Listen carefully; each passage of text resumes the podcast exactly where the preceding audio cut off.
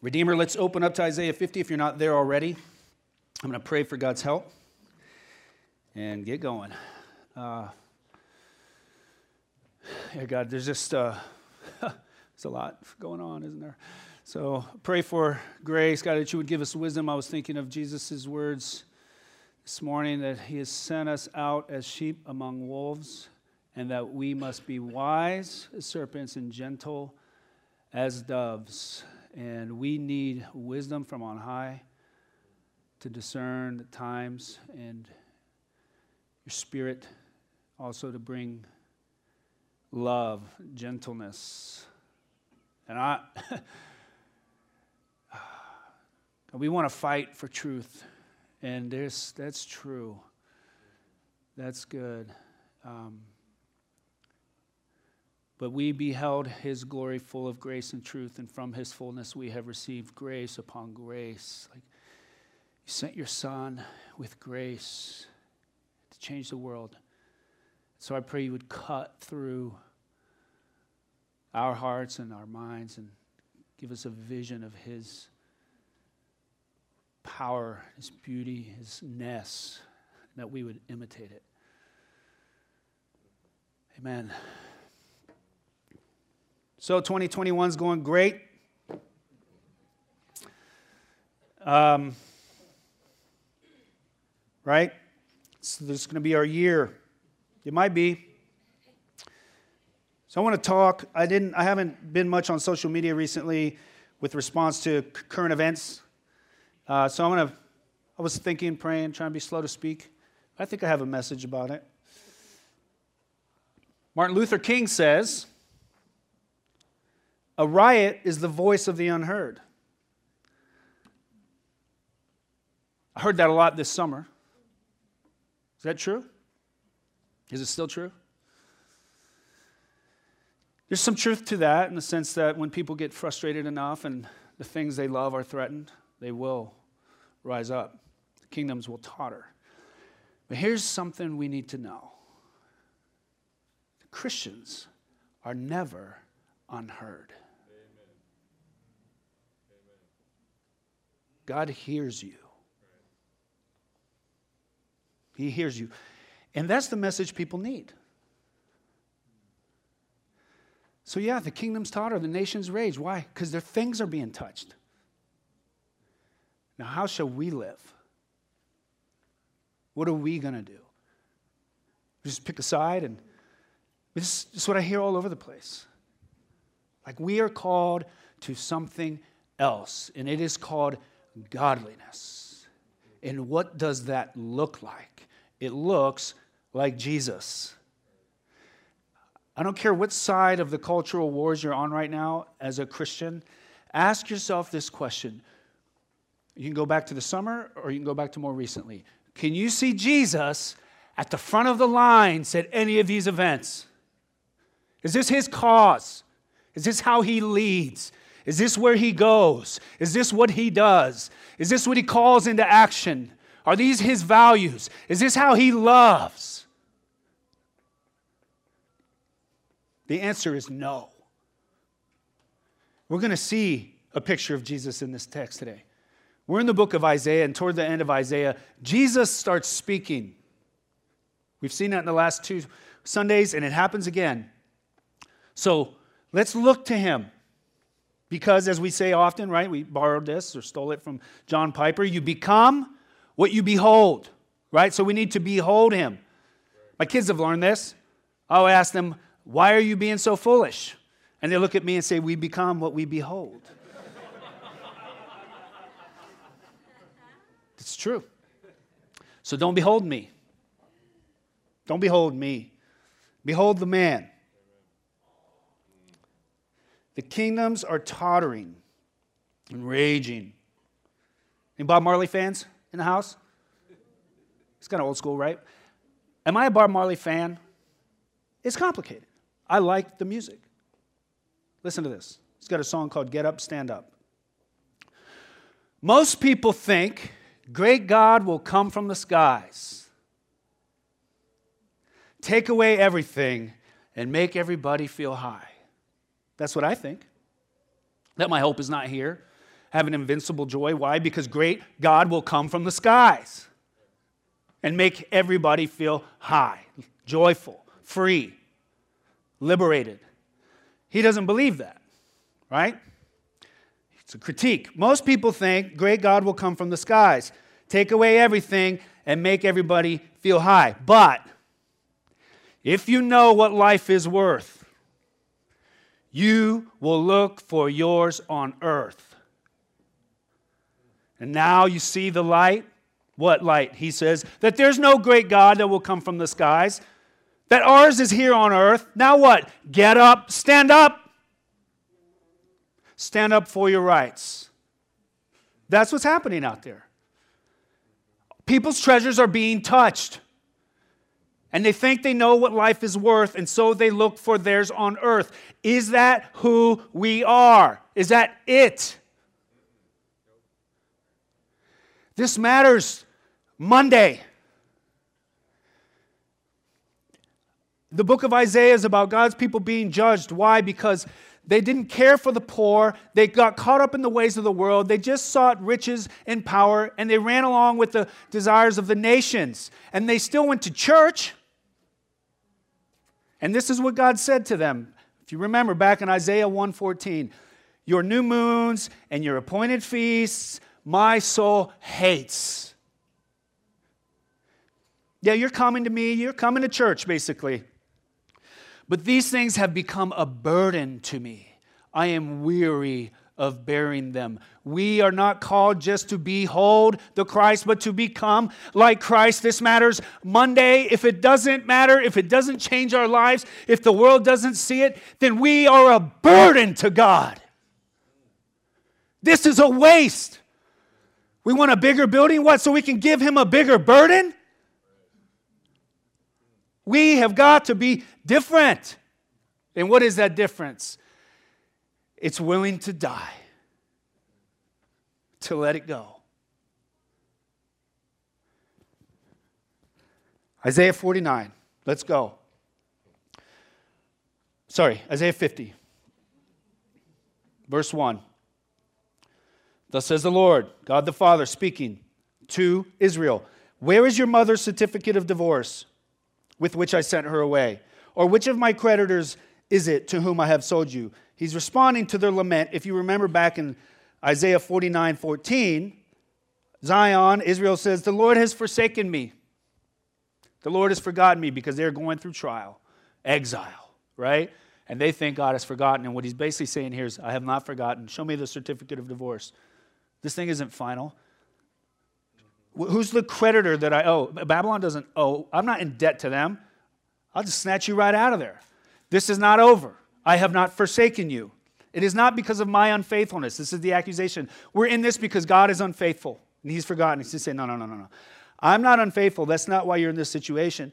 But for your iniquities you were sold, and for your transgressions, all the things I've been describing about how they forsook God and went after the nations.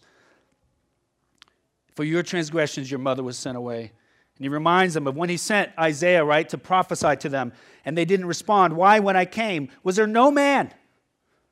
Why, when I called, was there no one to answer? Now, the truth is there was a remnant in Israel. There's always been a small remnant of believers, but it wasn't the majority, and they weren't the ones in power. And when Isaiah came, they were stiff-necked and hard-hearted, and they did not listen. God is saying it's not because of my unfaithfulness that this is happening. It's really because of theirs. And ironically, because he is faithful to them, then he will purge them. He will purify them. He will shake their belief that they can have it all here. This has been a theme, 2020, and it continues.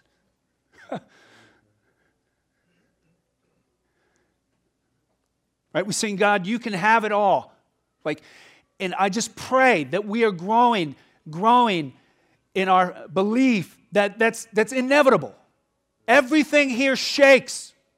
He is shaking the shakeable so that the unshakable remains. And what is that? Him, his church, the Spirit, eternal things, love, not this earth and not the kingdoms of power. They will be gone. I don't know. Is America falling? It will. There is one kingdom that endures, and it's not America. It's not. And God is doing us, I pray, the favor of dislodging us from the illusion that our hope is in this country.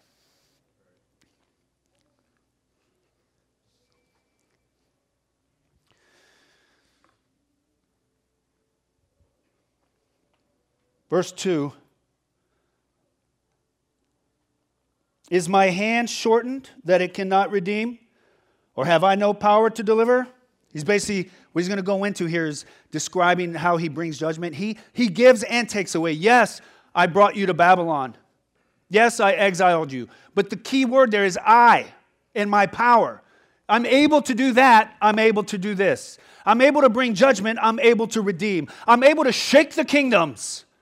I'm able to reveal your unshakable spirit and faith in you. He is able. He goes on. Behold, by my rebuke I dry up the sea. I make the rivers a desert. Their fish stink for lack of water and die of thirst. I clothe the heavens with blackness and make sackcloth for their covering. The point is, yes, I take away. You know what that means? I can give. My arm is not shortened. I can give. I'm not unfaithful. I don't lack power. I don't lack interest. I love you. I'm involved. Verse 4. Jesus starts to speak, right? Because God's going to provide. He just said, I can redeem. Yes, you see all this darkness and judgment that has been brought, but I can also redeem. I can give. What will you give? Jesus speaks. It's first person. Language here is Jesus. Verse 4. The Lord has given me, this is Jesus describing himself, the tongue of those who are taught, that I may know how to sustain with the word him who is weary. Now, it seems a little strange. You say, well, isn't Jesus God? And it means he was taught. Listen to this. John 12:49. This is, right, New Testament, Jesus speaking, describing his ministry. I have not spoken on my authority, but the Father who sent me has given me a commandment, what to say and what to speak. In John 5, he puts it this way, truly, truly, I say to you, the Son can do nothing of his own accord, but only what he sees the Father doing. Whatever the Father does, the Son does likewise. So we are called in this world to be not of the world, but to be like God. What is that like? It's like the Son. The Son is the image of the invisible God. Everything he says and does comes from the Father, right? He is like him, and we are called to be like him. So what is he like? Let's see. Jesus continues with the testimony of where he gets his source of wisdom and power, and it is his Father. Morning by morning he awakens my ear to hear as those who are taught. The Lord has opened my ear. He is describing uninterrupted fellowship. Like there's this sense where, right, we see the ministry of Jesus where he says, I'm only doing what the Father says, but it was his whole life. And I would argue it's even beyond that into eternity. The Father and the Son in perfect communion. Jesus is and always has been the image of the invisible God. So let's behold him. What is he like? What does he do when he shows up? What is the help? What is the model? It's faithful. There's a lot here. It's faithful, obedience unto death on a cross. That's what it is. You fast forward to Isaiah 53, you're going to get into the literal crucifixion of Jesus. Right now what we see is the foreshadowing. It's like moving up toward that. It's all the events moving up to the crucifixion. It's the beating, the flogging, the mocking, the spitting. How much does God love us that he would give his only son to be murdered, nailed, pierced? And it's almost like that wasn't enough. It was too light a thing that should be all. No, he will also be spit on, mocked, flogged. Why? Because God's love for us is so grand, and it's demonstrated through the suffering of his son. So this is just, again, this is getting into, pushing into, approaching the love of the cross, but not there yet. We'll be there in a couple weeks. But it's starting to be seen. He is unified with the Father, right? The Father awakens him every morning. right, and speaks. There's such a unity there. The way John puts it is that Jesus is in the bosom of the Father, right? They're near, there's intimate, right? And then John puts it this way, John 1:18, no man has seen God at any time, but the only begotten Son, Jesus, who's in the bosom of the Father, has made him known. What is God like? What is he like? He's faithful, committed, obedience, love unto death. Death is a theme here. We're called to die. We're called to let it go. Like if we just pick a side and fight for the power, that's just powerless.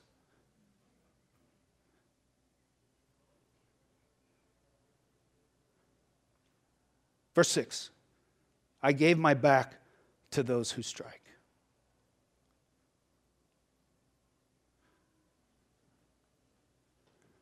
That's what God does. Yeah, but look, I'm not saying there's not fair criticism about the powers that be. I've told you before, like, let me just raise the bar here, right?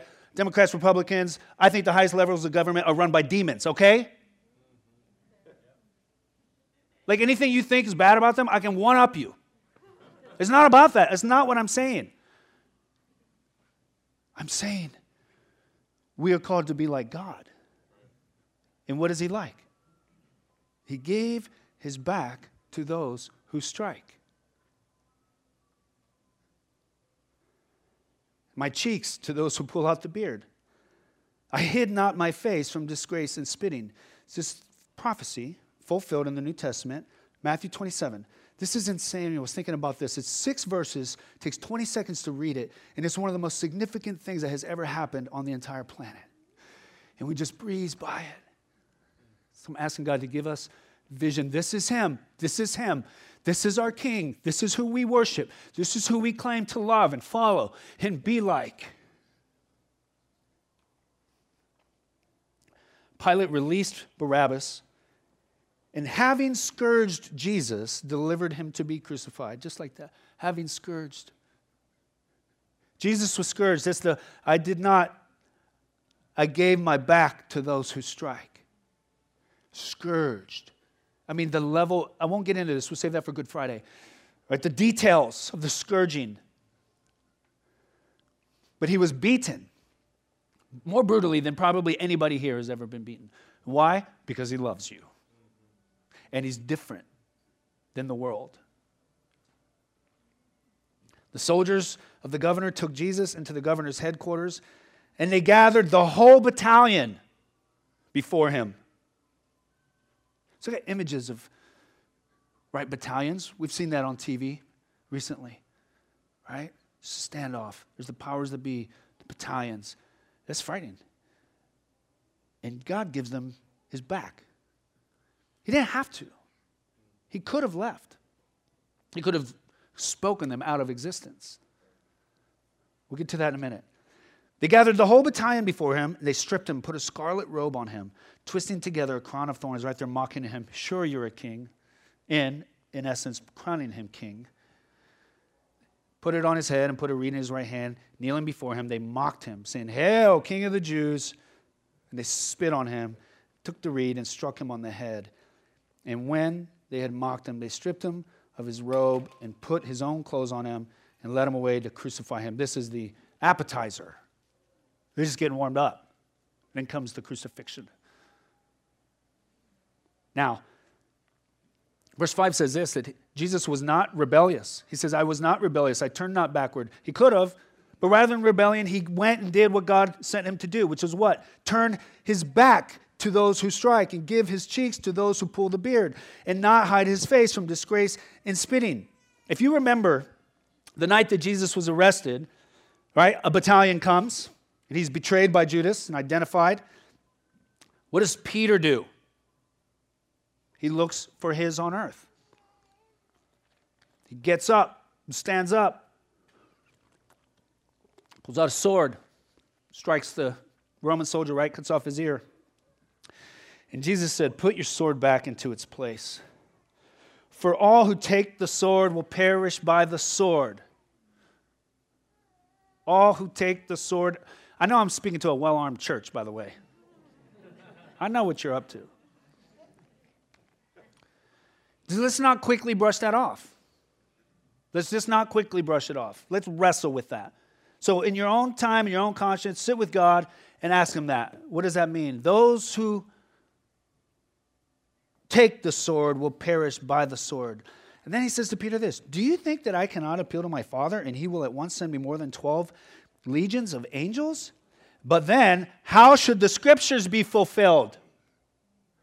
I was made for this, made to be mocked, made to be flogged and scourged and spit upon. The Scriptures need to be fulfilled. I am revealing God. And you want me to stop. Peter, put the sword away. If you've seen the movie Braveheart, there's a scene toward the beginning where these soldiers, the Roman soldiers, are enacting a thing called prima nocta.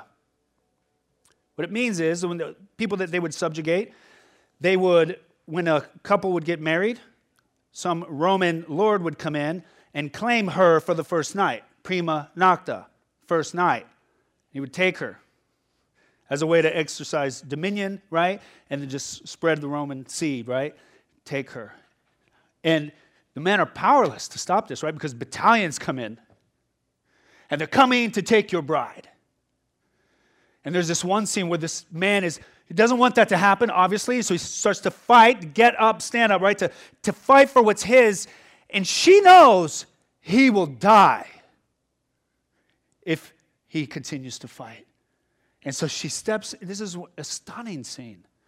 She steps into the gap, right? Calms her husband, puts all the soldiers, like, you know, it's like calming the soldiers, putting the weapons down, and basically volunteering herself to go. Why? To save her husband's life, because she loves him. It's stunning. What do you do as a husband in that situation? It's a shadow. This is what Christ is doing.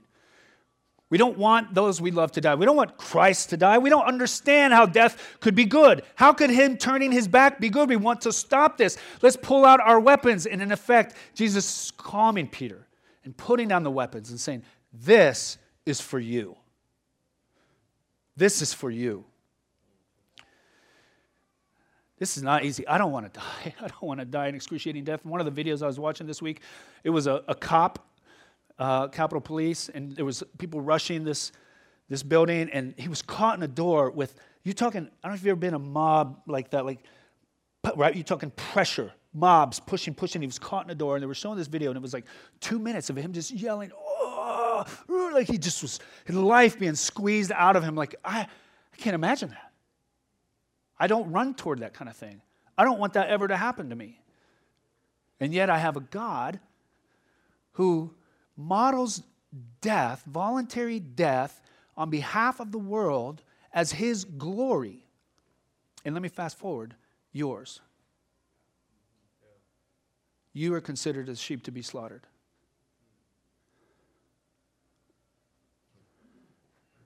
We're conformed to the image of Christ. What's that image? It's this. I gave my back to those who strike, my cheeks to those who pull out the beard. I hid not my face from disgrace and spitting.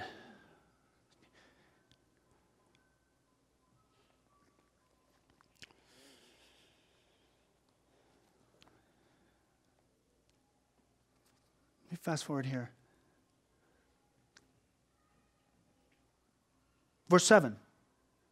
The Lord God helps me. Here's what strengthens the Son. Here's what strengthens Him. And it doesn't mean these things were easy and fun. He needs strengthened from the Father.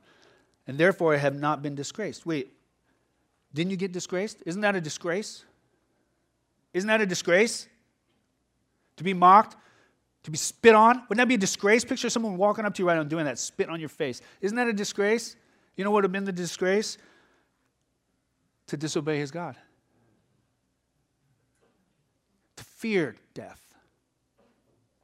To put our identity here and in the approval of men. That's a disgrace. That's a disgrace. Jesus was not disgraced. Listen to this. Many of you have heard of missionary Jim Elliot, who was, gave his life reaching the Alka Indians. These missionaries that went and were speared to death, by the way, had guns. They did not use them. Listen to this. On January 8th, 1956, Jim Elliot and 4 other young missionaries approached the jungle edge where the Alka Indians lived. Their last recorded act, according to Elizabeth Elliot, his wife, was to sing a hymn together. This is the hymn. We go in faith, our own great weakness feeling. Right? This is not about your power. In needing more each day, thy grace to know. Yet from our hearts a song of triumph pealing. We rest in thee, and in thy name we go. All 5 of them were killed that afternoon. This blogger commenting on this says, yeah, they were killed, but they were protected. Protected from a fate far worse than death. What? Cowardice, unbelief, and fear. That's a disgrace.